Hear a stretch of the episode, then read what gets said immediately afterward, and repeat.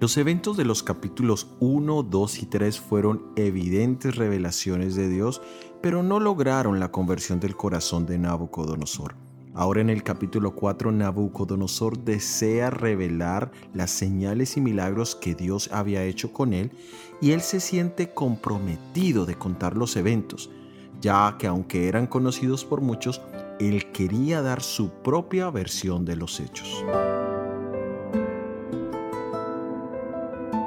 A muchos les gusta testificar de las grandes cosas que Dios ha hecho por ellos, de las oraciones contestadas por peticiones o favores que han recibido de parte de Dios. Tal vez esos eventos los hacen sentir bien o los exalta de alguna manera, pero también es preciso testificar de los hechos que Dios ha realizado para reprender nuestra incredulidad u orgullo.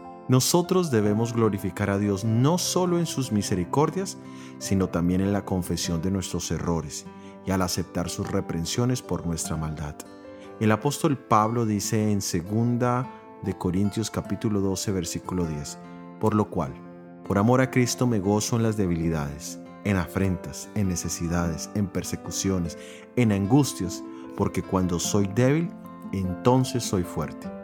Pablo se gozaba y testificaba de sus debilidades y afrentas. Esto lo mostraba vulnerable y débil, pero en su necesidad Cristo era glorificado.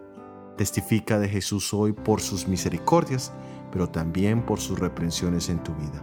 Soy Óscar Oviedo y este es el devocional Daniel en 365 días.